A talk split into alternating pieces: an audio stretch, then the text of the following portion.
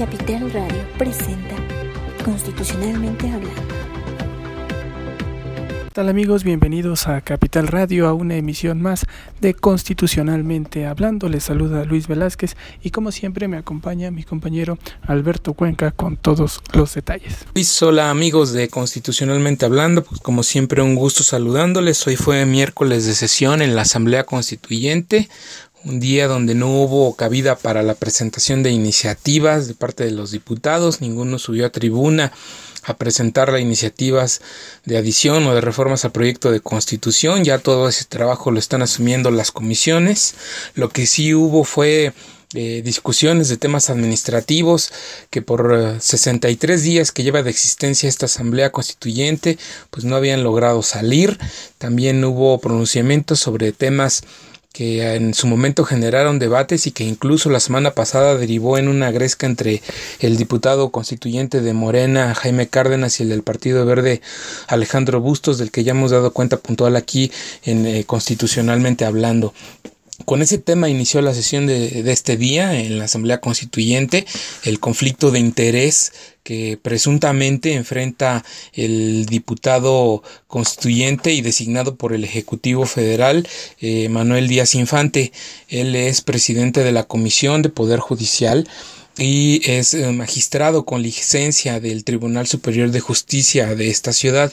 Eh, recordemos amigos que Morena lo ha eh, criticado y lo ha señalado de que eh, desde esta posición que tiene como presidente de la Comisión de Poder Judicial de la Asamblea Constituyente tratará de incidir en el dictamen eh, para mantener los privilegios de la estructura burocrática del Tribunal Superior de Justicia.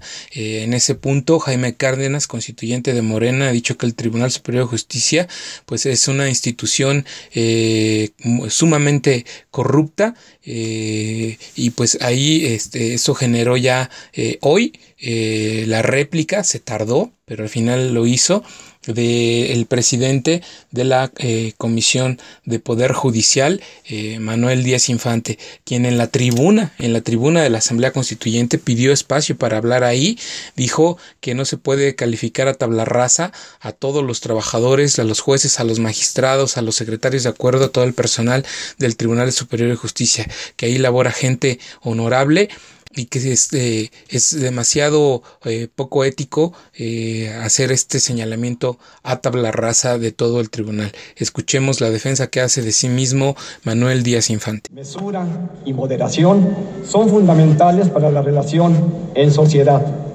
Se pueden llegar a tolerar alusiones personales, pero no cuando se alude a una institución como el Tribunal Superior de Justicia de esta ciudad, y menos cuando se afirma en repetidas ocasiones y en forma osada adjetivos como los que ha pronunciado nuestro compañero diputado en el sentido del que el tribunal de esta ciudad es, entre comillas, muy corrupto, de los tribunales más corruptos del país. Es un tribunal nauseabundo, es un tribunal que no toma en serio ni la constitucionalidad ni la convencionalidad. Estas son algunas de las frases que hemos escuchado en esta asamblea y he leído también en varios medios de comunicación. Por cierto, todas, todas expresadas por la misma persona. Como se aprecia, de un plumazo y de forma mordaz, usa calificativos generalizando y en consecuencia aplicándolos a tabla rasa a todos los servidores públicos del Poder Judicial de esta ciudad. Por ello, y en congruencia, es mi deber ético y moral dejar en claro que no comparto sus descalificaciones. Conozco a la institución y a muchos de sus servidores públicos, magistrados, consejeros, jueces, a personas que se, se, desempeñan tanto en actividades jurisdiccionales como administrativas. Y les puedo asegurar, sin duda, que la inmensa mayoría son seres humanos con principios, valores y virtudes a toda prueba. Escuchamos a Manuel Díaz Infante ya con esta posición muy clara en contra de Jaime Cárdenas, con quien ha tenido un encuentro directamente desde hace ya algún tiempo por precisamente este señalamiento que hace él de que existe un conflicto de intereses. Sale él hoy a la defensa de lo que es el Poder Judicial de la Ciudad de México, del Tribunal Superior de Justicia de la Ciudad de México en particular. Y bueno, ahí no quedó todo, Alberto. El de Morena, eh, eh, Jaime Cárdenas, con las soluciones personales, subió eh, a la tribuna de la Asamblea Constituyente para replicarle a Manuel Díaz Infante.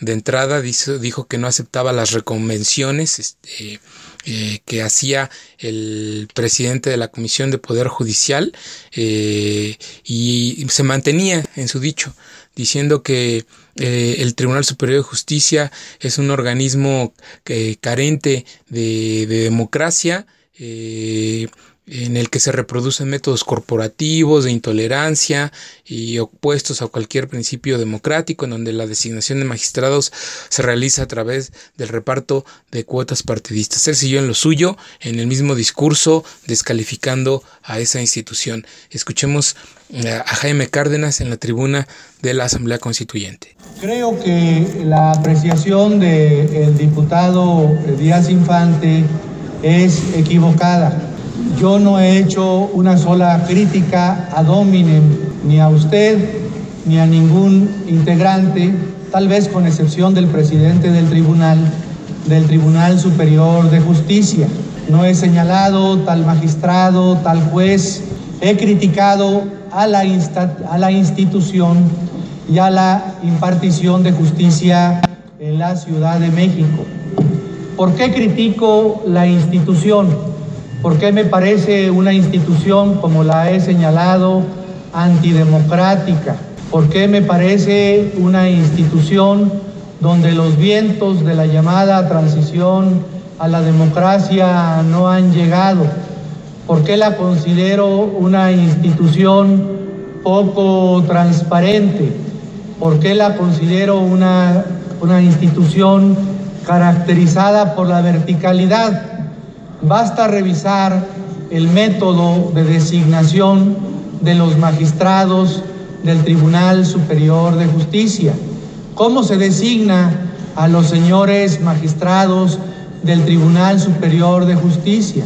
A propuesta del jefe de gobierno y mediante la aprobación mayoritaria de la Asamblea Legislativa local. Es decir, se trata de un reparto de cuotas entre los partidos mayoritarios en la Ciudad de México. Escuchamos a Jaime Cárdenas, quien pues no miente, no miente al decir que efectivamente son las cuotas, son los partidos políticos los que ponen las cuotas en el Poder Judicial.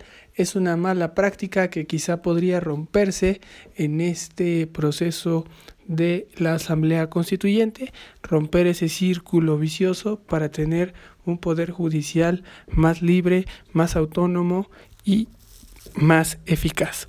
Pero bien, Alberto, eh, ¿qué más hubo en cartera, en debate? Por fin eh, tengo entendido, la Asamblea Constituyente logró tener eh, el consenso para definir, pues ahora sí que hablando de cuotas, a los personajes que van a, encabezar los órganos administrativos. La sesión de la Asamblea Constituyente siguió con los temas que estaban agendados en cartera. Uno de los temas que tenían ya también eh, rezagados estos asambleístas pues es el que tenía que ver con la designación de los titulares de las áreas administrativas. Ahí recordemos que hace cosa de tres semanas eh, se intentó aprobar este acuerdo, pero eh, no se alcanzaron los 67 votos que como mínimo se requiere para que el Pleno apruebe un acuerdo. Eso se lo establecieron los propios diputados constituyentes en su reglamento interior.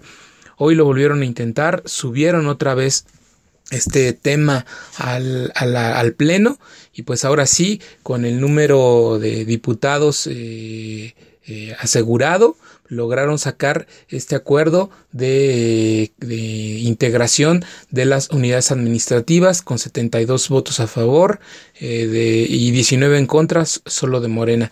De esta manera, pues eh, quedan ratificados los nombramientos de esos titulares de las áreas administrativas. Blanca Estela Báez, cercana a Dolores Padierna, será eh, la secretaria de Servicios Parlamentarios. Ángel Alfonso Franco, quien ha sido muy cercano al, actual presidente de la mesa directiva Alejandro Encinas, será el secretario de Servicios Administrativos. La periodista Irma Rosa Martínez será la coordinadora de comunicación social y María del Carmen Nava será la titular de la coordinación de transparencia y Parlamento Abierto. Ahí Morena volvió a insistir en que estos nombramientos este, se dan por cuota partidista, que debería existir eh, una convocatoria abierta a la sociedad para que eh, perfiles de eh, alta capacidad técnica y de experiencia se inscribieran para concursar en estos puestos que pues van a durar de aquí al 31 de enero, no van a tener chambas después quien, quienes formen parte de estas unidades administrativas, pero bueno, finalmente se aprobó eh, ahí eh, el, propio presidente de la mesa eh, directiva, Alejandro Encinas, dejó un lado su posición como presidente, como conductor del debate y se fue a la tribuna a manifestarse en favor de este acuerdo de las designaciones de los titulares de las áreas administrativas. Escuchemos a Alejandro Encinas. Creo que es muy importante que después de 61 días de que ha sido instalada esta Asamblea Constituyente, podamos de una vez por todas terminar con la integración de los órganos de gobierno y los órganos de apoyo que requiere la Asamblea para su pleno desarrollo. No podemos seguir postergando esta decisión que ha limitado no solamente el trabajo del Pleno y de las comisiones legislativas, sino el desarrollo de una institucionalidad plena de este constituyente. Hay que dar ya la certeza jurídica plena al mismo e incluso ahora el paso siguiente, además de que espero que sea aprobado el presupuesto que tenemos asignado hasta el momento, el día de hoy, cerremos también los convenios para, eh, con la Cámara de Diputados, el Senado de la República, la Asamblea Legislativa de la Ciudad de México, el Archivo General de la Nación y todas las instituciones con lo que haya necesidad de hacerlo para que tengamos cerrado el ciclo de la conformación institucional, cumpliendo plenamente con todas nuestras disposiciones legales. Escuchamos a Alejandro Encinas en un hecho histórico y sin precedentes, que después de 61 días logran definir a sus áreas administrativas, así como lo escuchan nuestros amigos de Constitucionalmente Hablando, después de 61 días logran tomar este acuerdo para darle forma a un órgano que va a durar solo cuatro meses. En fin, así, así queda. Y hubo más, Alberto, hubo más en esta discusión eh, de cálculos aritméticos, eh, pero al final del día dicen son 20 millones que aportará la Asamblea Legislativa, el gobierno capitalino, pero es dinero que le permitirá a la Asamblea Constituyente dejar de vivir de prestado. El plato fuerte de esta sesión, un tema que también se había postergado, del que había muchas preguntas sobre cómo obtenerlo, sobre quién aportaría, sobre cómo se iría a manejar, es el del presupuesto. Por fin la Asamblea Constituyente tiene un presupuesto, tiene recursos económicos para manejar. ¿Cuánto? 20 millones de pesos eh, se van a destinar principalmente 15.6 millones para el pago de asesores de las comisiones dictaminadoras, así como para el apoyo técnico de los presidentes y secretarios de esas comisiones, de de la, del presidente de la conferencia de armonización y de los eh, integrantes, de los siete integrantes de la mesa directiva. En total van a ser 92 asesores legislativos y 11 trabajadores de las áreas auxiliares administrativas que anteriormente ya les comenté. Eh, además, 4.3 eh, millones de pesos se utilizarán para el gasto de publicaciones y para la impresión masiva de la constitución política de la Ciudad de México, una vez que ésta se apruebe y que el decreto se promulgue. Eh, hubo ahí también una discusión en el, durante la sesión. Eh, sobre todo hubo dudas de parte de algunos diputados porque venía un rubro eh, por algo así como un millón de pesos, un poco menos, 960 mil pesos, etiquetados para pagar el salario de ocho asesores que trabajarán con igual número de diputados electos. Esto generó dudas. Los diputados constituyentes eh, como Jaime Cárdenas, como Roberto López del PRD, Tobián Ledesma también de ese partido, pues preguntaban quiénes iban a ser eh, los ocho diputados que contarían un asesor con cada uno y por qué, bajo qué criterio. Y bueno, pues ahí eh, en estas dudas interviene Alejandro Encinas para decir cuáles fueron los criterios para designar a estos ocho legisladores que tendrán igual número de asesores. Escuchemos a Alejandro Encina. Se refiere a apoyos a ocho eh, diputados electos exclusivamente, esto obedece a que dentro del análisis que se hizo del conjunto de la asignación del gasto hubiera apoyo por lo menos de un asesor a todos y cada una de las diputadas que integran esta eh, asamblea que considerando los que tendrán eh, como asesores en las secretarías de las comisiones, daba un saldo de 20 diputados electos a los que les correspondería la asignación de un asesor.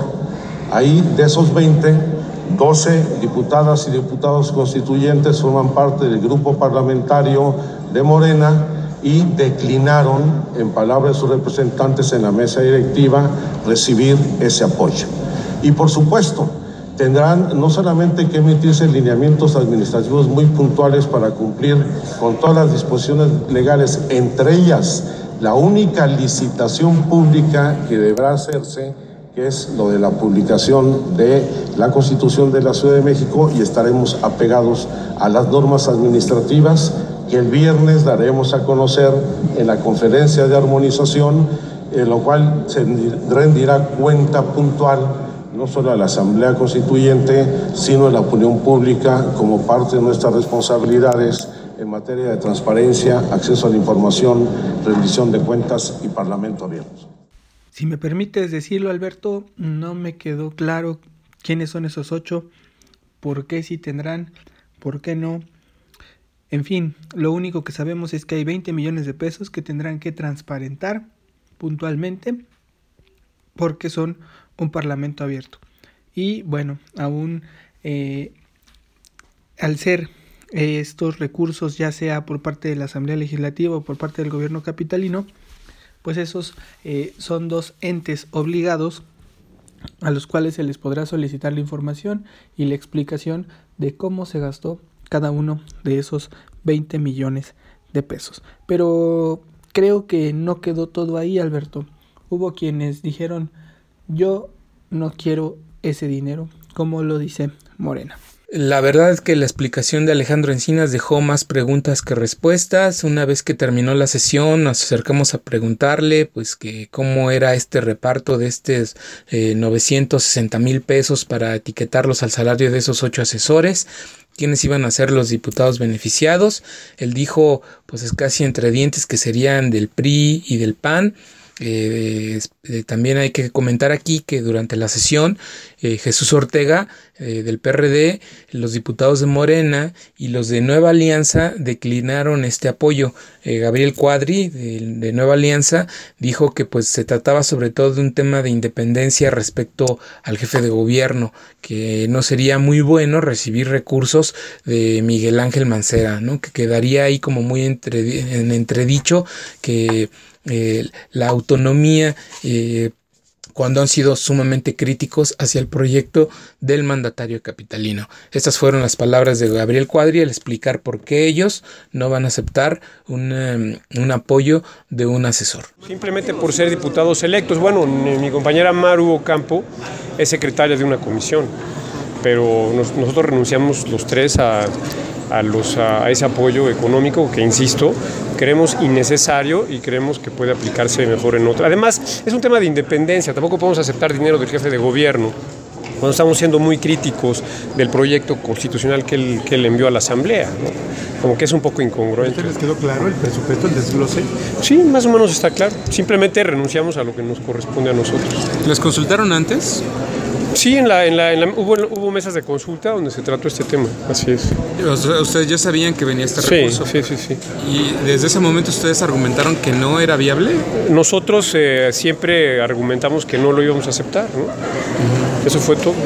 Porque no lo necesitamos, tenemos buenos asesores en Nueva Alianza, los paga ya el partido, con recursos públicos, ¿para qué vamos a duplicar el gasto, ¿no? Si tenemos un- tres excelentes asesores, ¿no? Escuchamos a Gabriel Cuadri, quien pues deja ver que esta lógica sigue imperando, que por recibir dinero de uno u otro ente, eh, pues ya sería como haber comprado su conciencia. Me imagino yo que si en este caso los recursos los aportara la Asamblea Legislativa, podríamos interpretar que entonces ya los compró Leonel Luna, presidente de la Asamblea Legislativa, o, o así respectivamente el Senado o la Cámara de Diputados. Y creo que algo que se olvida también es que eh, pues estos recursos no son del jefe de gobierno ni de ningún otro órgano, son contribuciones de todos los ciudadanos que se hacen y que de ahí emana ese gasto. Un gasto que si no llega ahí, de alguna manera será destinado a otras áreas. Esperamos que, como dice Cuadri, se apliquen de una mejor manera. Pero así de austera ha estado esta Asamblea Constituyente, Alberto. Este tema de los asesores se volvió manzana de la discordia, no faltó quien dijera que pues porque a ellos no les tocaba. Eh, uno de los que levantó la mano para decir pues que por qué no recibían este apoyo de asesores eh, fue el coordinador de la bancada de los designados por el Ejecutivo Federal, Fernando Lerdo de Tejada, pues quien decía que pues ellos no han recibido ningún apoyo de de quien los designó, del presidente Enrique Peña Nieto, eh, y Alejandro Encinas le dijo, pues nosotros también estamos en las mismas, nosotros que fuimos designados por el jefe de gobierno, incluso hemos tenido que pagar de nuestro bolsillo para solventar algunos gastos. El tema aquí es que eh, la- el apoyo de, de asesores se da sobre todo para eh, diputados electos, no para los que fueron designados. Sí eh, habrá apoyo para diputados designados, eh, pero siempre y cuando sean presidentes o secretarios de comisiones. Y eh, ahí Clara Brugada, el de Morena, decía, pues bueno, si requieren apoyo, que se los dé quien los designó. Un poco mordaz ahí la opinión de Clara Brugada. Clara Brugada se hizo bolas al tratar de explicar por qué, bajo qué criterios y cómo se asignarían los recursos, estos casi millón de pesos, 960 mil pesos, para el pago de los ocho asesores, esos ocho asesores que quedan ahí volando y que no se sabe exactamente a quién eh, se eh, otorgará este, este apoyo eh, técnico y traducido, por supuesto, de, en recursos. Eh, al tratar de explicarlo a, en una improvisada rueda de prensa, pues solo hizo más bolas a quienes la escuchaban y terminó hasta de manera muy chusca esta, esta rueda de prensa, esta explicación de Clara Brugada. Escuchemos. Más, eh, mesa directiva y armonización. Son siete de mesa directiva, son 52. Eso es. Pero por ejemplo, Esos son los ocho restantes.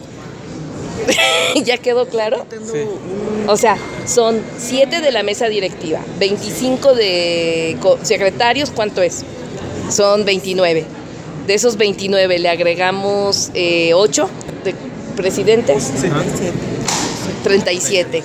Más, este, perdón, más 12 de Morena, 49. 49. ¿Eh? Sí, más eh, armonización. Bueno, a ver, ya, ya, ya nos había salido. A ver, esta- a ver, otra vez vamos. 25. Más 8. 33. Más 7 de mesa directiva, 40. Más 12 de Morena, 52. para 60. Ahí está. ¿Ya quedó claro? Escuchamos a Clara Brugada y pues por lo menos a mí no me quedó muy claro. Creo que todo este reparto de números como lo hicieron en esta Asamblea Constituyente fue eh, muy confusa, pero afortunadamente hay recursos de, de solicitudes de transparencia a las cuales podremos recurrir para ver si nos explican ya de manera más detallada cómo se utilizó y se aplicó este recurso. Pero bueno, así vamos llegando ya a la parte final de constitucionalmente hablando. Eh, ¿Qué tenemos para concluir, Alberto?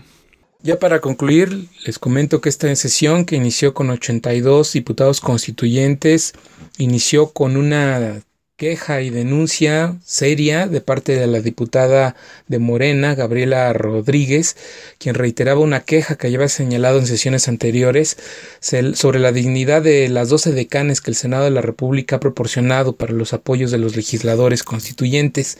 La diputada de Morena ya había acusado que indignamente las decanes usan un pronunciado escote sin embargo, en esta ocasión hizo un señalamiento, dijo que había hubo ha habido hostigamiento sexual directo hacia ellas, que le dijo que las edecanas le habían informado que eh, estaban pidiendo que, que, que no se hablara públicamente del hostigamiento sexual, que se callaran.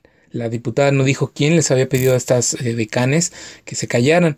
Eh, pero la diputada pidió que la mesa directiva tomara ahí una postura eh, para defender los derechos de estas dos chicas, eh, que dijo que no podemos admitir que en esta sala dos compañeras este, se les estén violentando sus derechos humanos y su dignidad. A este respecto, Alejandro Encinas dijo que este, tomarían algunas medidas, sobre todo ahí con el Senado de la República, que se haría un planteamiento al Senado, que es el que está apoyando con servicios parlamentarios para resolver resolver esta situación, para atenderla y ver eh, corroborar este dicho de la diputada de Morena sobre esta, este hostigamiento sexual y de parte de quien viene. Y bueno, ya comentarles rapidísimo que la sesión eh, que estaba programada para el próximo miércoles 23 se pospone para el viernes 25 de noviembre. Esto se debe a que el jueves 24 hay sesión solemne en la antigua casona de Jicotencal por parte del Senado de la República que va a otorgar la medalla Belisario Domínguez.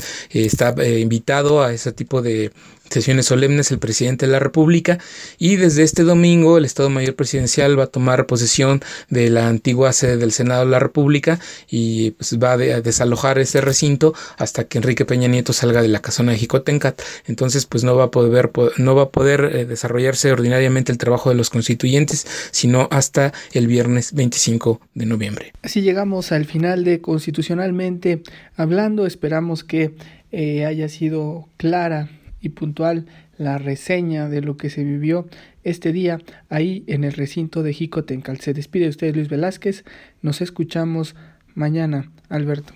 Hasta luego. Constitucionalmente hablando.